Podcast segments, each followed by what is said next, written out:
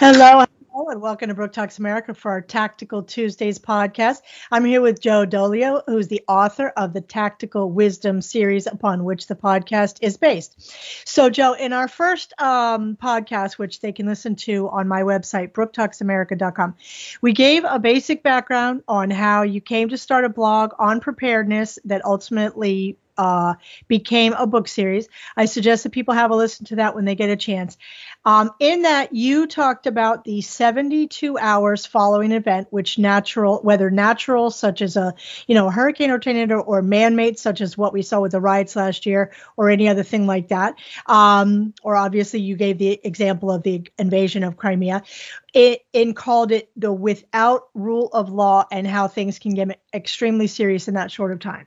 So in this podcast, uh, you know, as I said, people can go check it out. In this podcast, we're going to talk about what preparedness is, what you're actually preparing for, and how general preparedness skills can help you in the without rule of laws uh, situations. Those are from chapter two of your book, um, your first book. One thing you talk about, Joe, which may uh, people may not be thinking, is the second and third order of effects. So, for instance, say there's a hurricane or even an EMP and the power goes out. What else happens? One of those is water could also go out, which is what a second a second order of effect. You know, in a place you live in Michigan, in a place like Florida, obviously, if something like that happens, the first thing we're going to be thinking about is air conditioning, but not necessarily about water. So, I want you to talk about the second and third order effects and why those may be even more disastrous than the initial event. Absolutely. So, so many people want to say, well, I'm preparing for this and I'm preparing for that. And, and like you mentioned, it doesn't really matter how you get there. The second and third order effects are eventually all going to end up being the same. And those are what you need to prepare for inavailability of water, inavailability of food, and inavailability of fuel. Those are all hmm. second order effects. And the third order effect is you need to be dealing with your security situation. Um, so let, us talk a little bit about these. Um, no matter what the situation is, uh, if there's any sort of a major event that's going to cause a without rule of law situation, police, fire services are overtaxed. Um, nine times out of ten, the power is also going to be out, even if it's temporary. That power being out means you can't go to the gas station and get uh-huh. gas it means you can't swipe your debit card at the store. Uh, all these different things. And it also means that the food you have at home is probably going to be going bad very, very soon. So rather than worrying about what event you're going to prepare for, um, you know, like you ask you ask 10 different preppers what they're preparing for, they're all going to give you a different answer. Rather than worry about preparing for, say, hurricanes or I'm preparing for a giant earthquake or I'm preparing for a Chinese invasion, whatever your issue might be, Instead, just say, I'm preparing for the inavailability of food, inavailability of water, uh, and, a, and a reduced security situation. If you do that instead, you're going to be so much farther ahead of the game. So let's just say I only prepared for uh, the the the one everyone wants to talk about right now, the Chinese invasion situation, right? So I go out and I buy all this ammunition, I buy all these cool cool guy gadgets and tactical But what really happens is the power goes out, and I don't have any food, right. none water. I'm in a bad spot because I did not actually prepare for what was really going to happen. Vice versa, if you only prepare for something like a power outage and things like that, you're actually going to be fairly good, except when people come knocking on your door because they know you have food. Uh-huh. Because you neglected the security situation. So instead, if you just look at those second and third order effects, I'm not going to have power, I'm not going to have water, I'm not going to have food uh, readily available, and you work to reduce your your your exposure there by getting some more food, getting the ability to produce food like fishing, trapping, hunting, uh, getting the ability to purify your own water, and getting some means of maintaining your own security, you're going to be way ahead of the game. And that's really what we need to focus on rather than specific scenario related things. Okay, right. And so you mentioned those those general preparedness. One of the things, like you, you, mentioned, and I don't think people really think about it. We're both on Twitter. We we have a lot of mutuals, and they talk about. You know, we always joke about like you Gucci your guns and stuff like that. They're always talking about that, but they're not talking about some of the stuff that you mentioned you know just just now. One of the things that's very important and we're going to get into some of these in later chapters as well is like water and water purification. So if the power goes down that you know i get my uh, water from one of those machines like a glacier machine. I just i just like how it tastes better you know and i don't and i don't like having to get new bottles all the time. Does that machine work? No uh, right? no no, because yeah. you have power to make that work. Here's right. the other thing about water that people don't think about as it relates to power. At my house, if the power goes out, my water's still going to work, but there's a problem with that. The backflow preventer systems that the city uses and um, that that keeps the bad water from flowing back into the good water right. is not working anymore.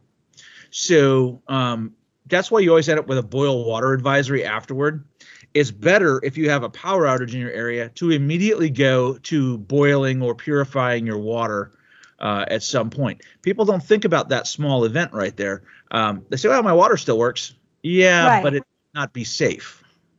Right, and if you don't have power, how are you going to boil your water?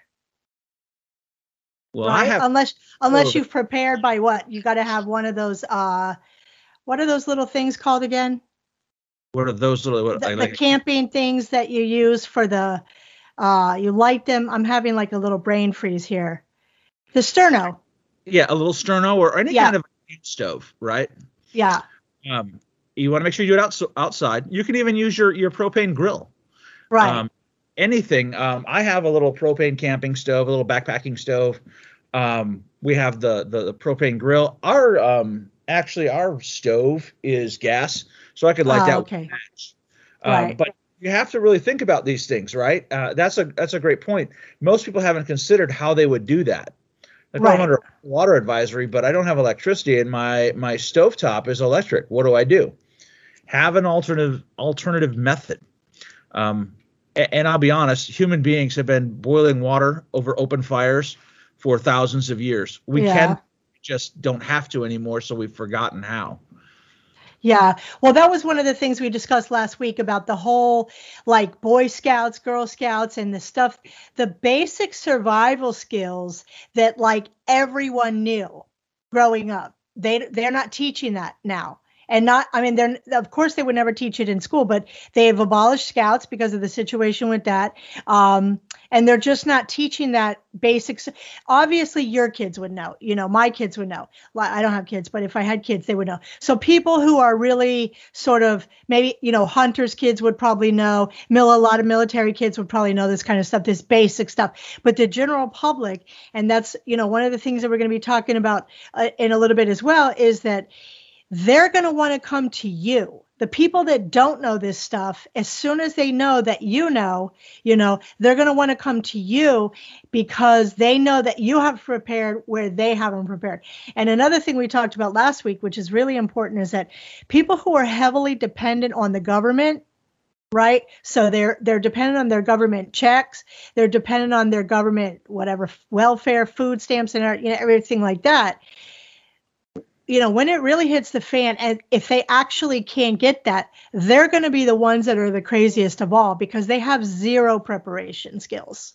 And you know, we, we saw that situation unfold, uh, unfortunately, after Hurricane Katrina. Yeah.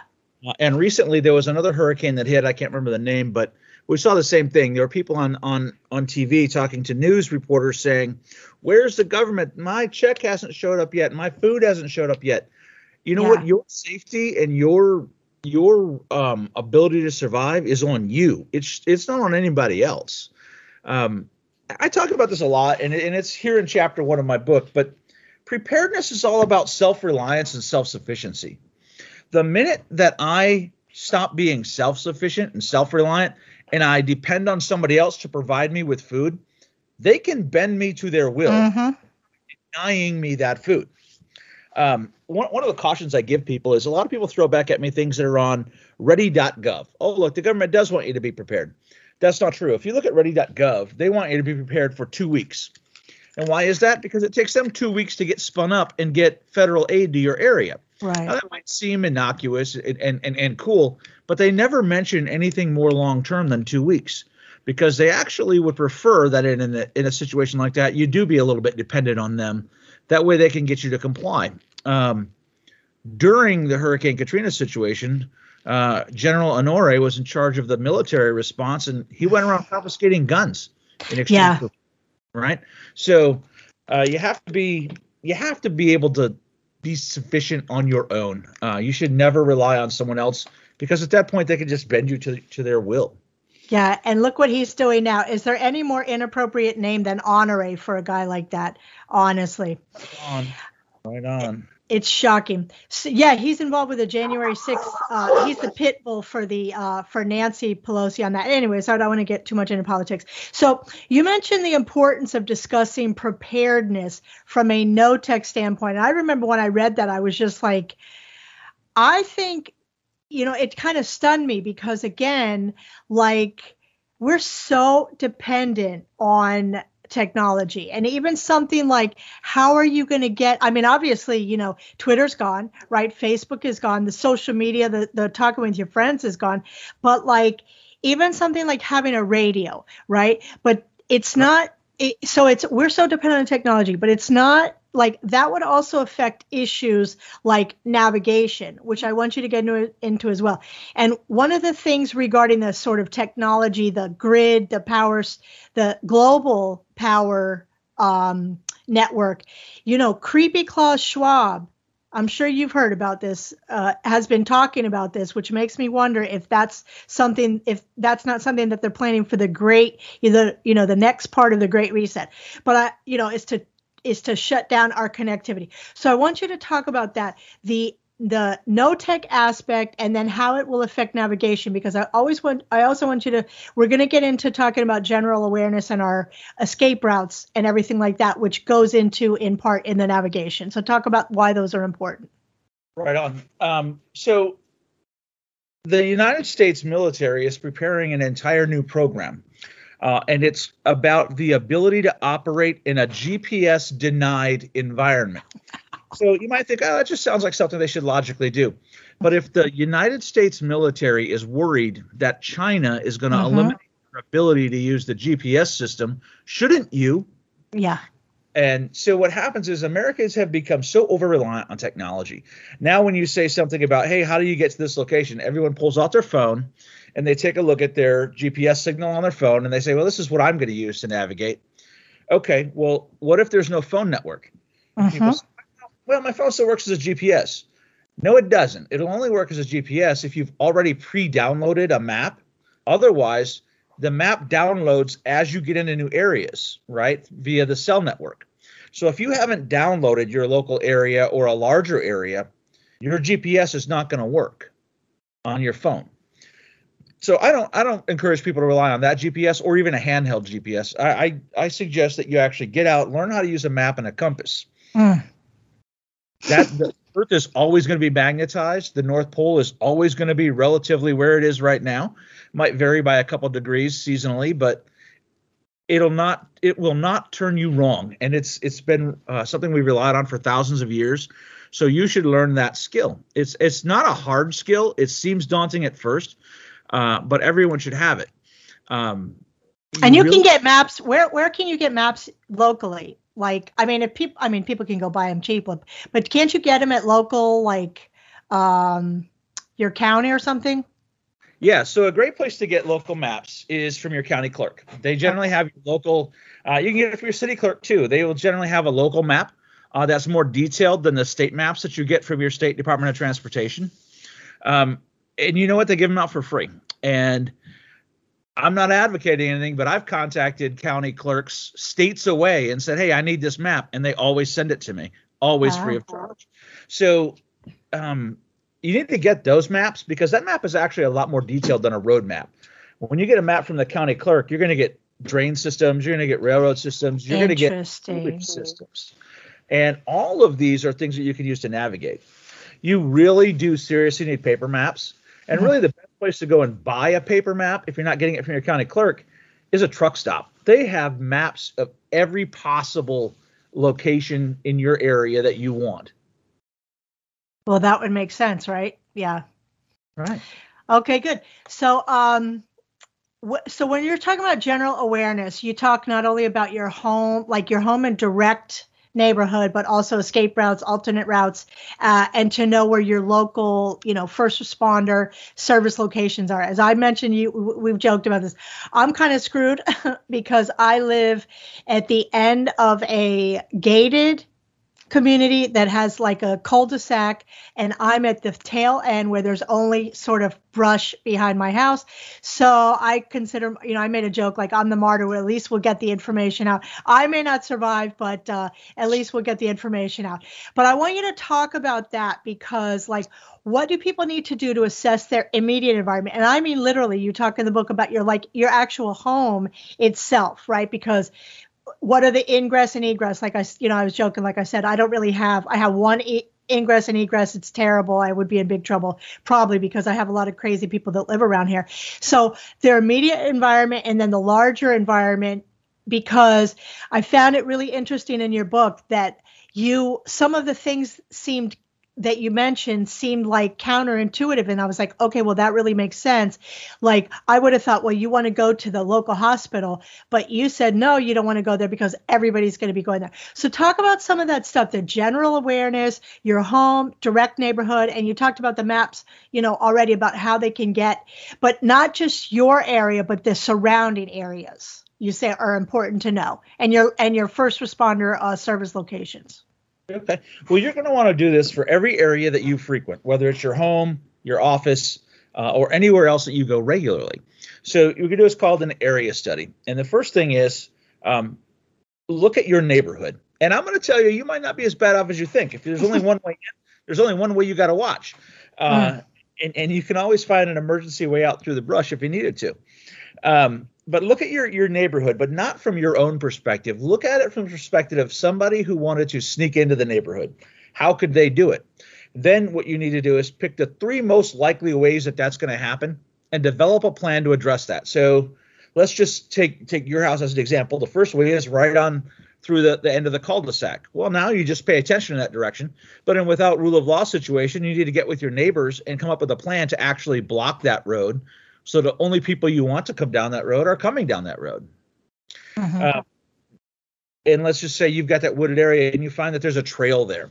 So what you want to do is come up with some way of blocking that trail or watching that trail so you know if anyone's there. So basically find out ways that people could get into your neighborhood or up to your house and develop a plan to deal with those, um, whatever that plan might be. Same thing with your work. You need to figure out the easiest ways for you to get out of work, one in a vehicle and two on foot, because there could be situations where getting in a vehicle is just not a good idea. There's a huge mm. protest or there's been significant damage to the road network. There's so much traffic, whatever. You may have to walk home. So get out and find the best routes for that. Um, anywhere that you go regularly, you need to have uh, at least three vehicle routes and at least three foot routes out of um, because you really don't know the kind of situation that's going to happen. Um, one of the things that I advocate doing, and, and I mention this on my blog all the time, is getting out and just walking around in various areas that you go. So, for example, there's a retail shopping center just down the road that we go to all of the time. So when I was out doing my training hike for the day, I said, why don't I go there and I'm just going to walk along the back alleys of all these businesses and see what I can see. And what I found were foot trails that led out of the area. I found wild grapes growing. I found things like rabbits and deer and all these different things that you don't think of, right, in an urban environment. Right. But say I went was at that shopping center when something really bad happened and I couldn't get back to my car. Because I've walked it and checked it out, I now know a couple of foot, foot routes that would get me out of that area, out of the immediate area in the event of uh, a serious situation not a bad idea to do, right? Get out, look around, see what there is. Um, you have to have a plan. Uh, everyone has a, has a big plan for their for their home, but you have to have that plan in case you're not home when it happens, right? Right. plan, a plan to get you from work to home, which is you know, let's be honest, we spend most of our waking hours at work, uh, or a plan to get home from locations that you frequent. Like I said, if you're out shopping or if you're out at the movie theater or whatever, uh, be looking at that. So um, make sure that you're developing those. And we use an acronym uh, in, in in executive protection and military planning called PACE. Right. I was just going to bring that up. Go ahead. Um, so that means primary, alternate, contingency, and emergency. You should have four of everything for everything you do. So we're talking about routes now. I should have four routes. Primary, that's my normal route. That's the fastest way to get wherever I'm going. The alternate route is going to use smaller roads and less less traveled areas to try and get somewhere.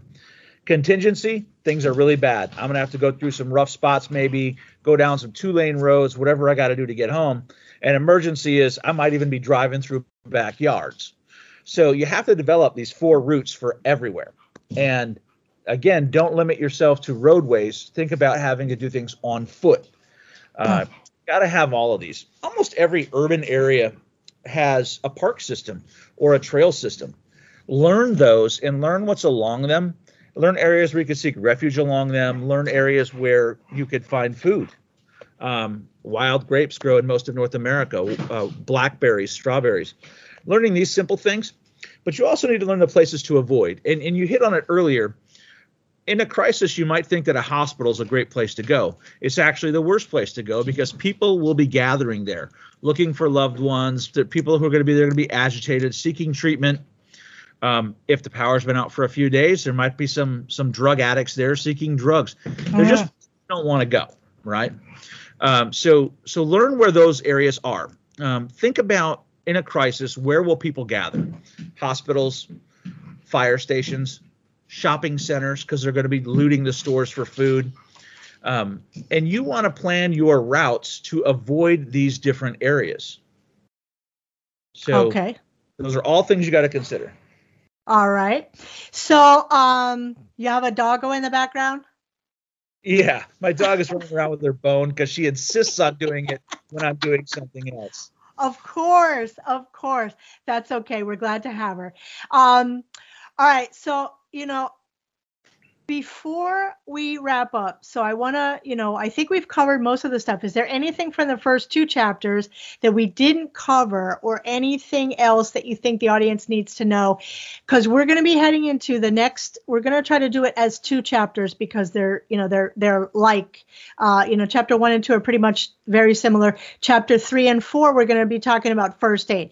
Is there anything that you know else that we need to cover from the first two chapters that you think we uh you know that we need to cover? Yeah i have three quick points that i want to get to go ahead. in that first chapter. Number one is is remaining aware of what your goal is right? So many people uh, like we talked about on twitter all of our mutuals they want to talk about their guns and what they're going to do yeah. and fight and all of that. Your goal is not to be infantry. Your goal is survival.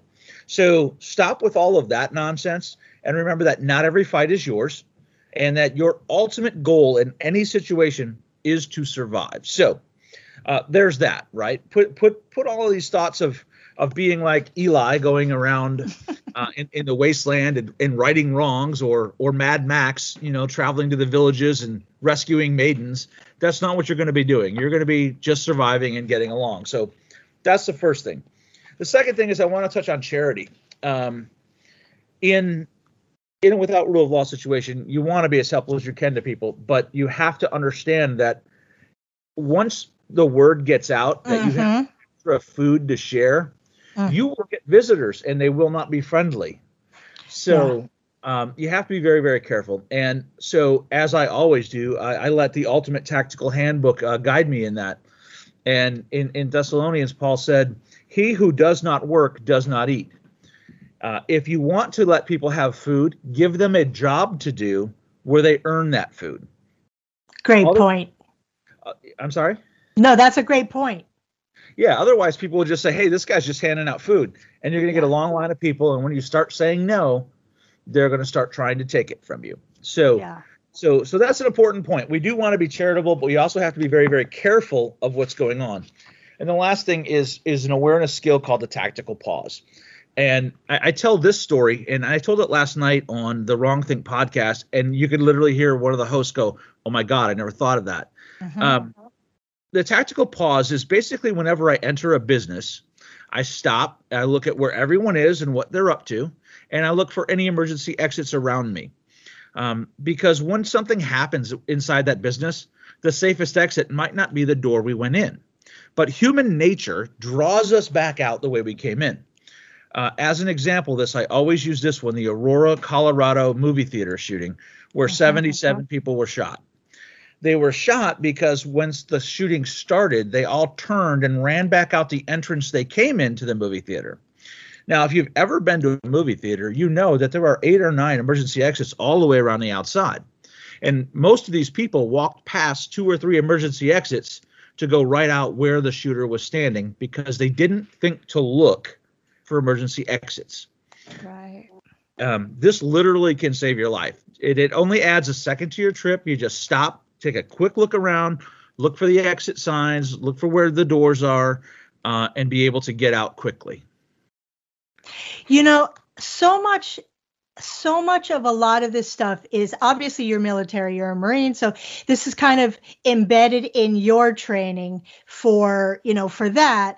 But like the the general situational awareness, like I for some reason or another I kind of have that. I tend to sit with I tend to prefer to sit with my back against a wall and be watching and have and have a view of whatever, you know, whatever's going on in the place, whether it's a restaurant, whether it's a room or anything like that.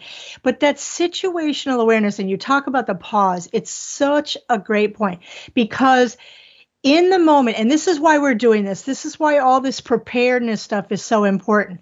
When you are in the thick of it, in the mix, that's not the time to make your plan. The plan is to have thought about it beforehand. What would I do if, right? And and and I know uh, I think they do it here too. They do a lot of these active shooter training for free uh, in local mun- municipalities and stuff for the just the general citizenry to go and do that.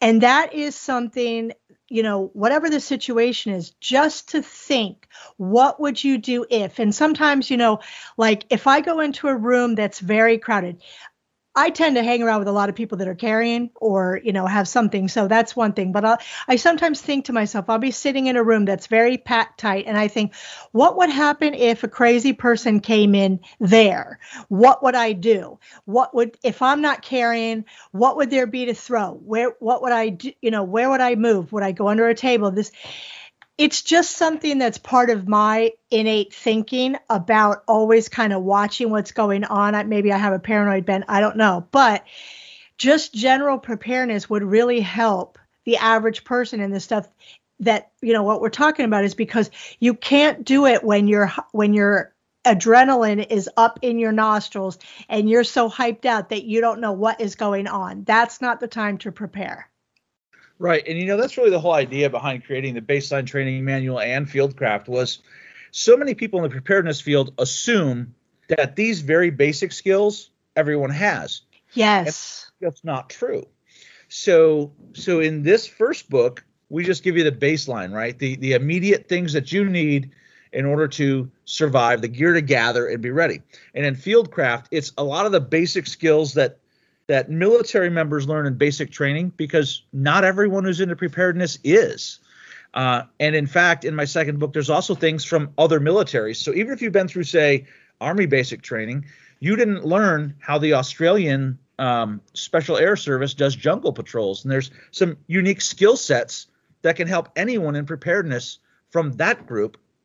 And I just, I just kind of thought it was time to bring everything together for people to learn rather than just assuming that they would know. Well, that's a great point, and and that goes back to what we talked about before about the issue of like the scouts. These are a lot of the navigation skills, right? You'd have been learning in scouts, or even I mean, I remember I took a I think it was a biology class in college. It was either biology or earth science, where you had to go around uh, it was in North Carolina, and you had to go around and look at the trees. So you had to look at the trees, what the trees, what kind of trees they were, um, what was on the trees, whether it was berries, whether it was conifers, and everything like that. So these are some things that you would be thinking about because you had taken a class or you had done scouts that it's really just missing. So many of these basic skills are really missing from modern society. So again, that's why we're doing this, and because you and I are of the same you know, philosophy, we just kind of read the tea leaves and see what's going on. And, you know, whoever, a lot of the people we know probably have all these skills, but a lot of people don't too. Even people who might, you know, they talk about the, you know, they're always talking about guns and stuff. They might not have it. And so that's why I really wanted to do it because you never know. You never ever know. And things, you know, one of the things that was mentioned, I watched War Room Pandemic, and um, this uh, Steve Cortes talks about it. A lot of times, chaos happens, and it's it's not, something people might not be thinking about. When there's extreme inflation, chaos often happens and stuff like that.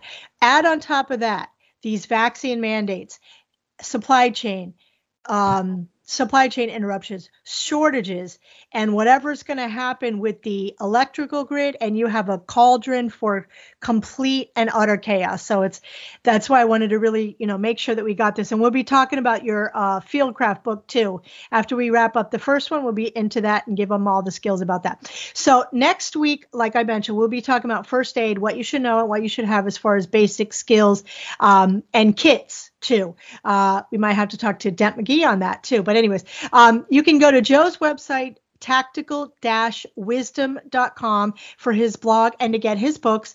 Um, also to my website, brooktalksamerica.com for my articles and previous podcasts. And follow us on Twitter where we have both of us have excellent Twitter game, and if we do say so. so I want to thank you for coming on, Joe, and we will see you next week. And make sure, please, to share this with your friends so we can all share this information, get on the same page, and get prepared. Thank you so much, and we'll see you next time. Thank you. Thank you.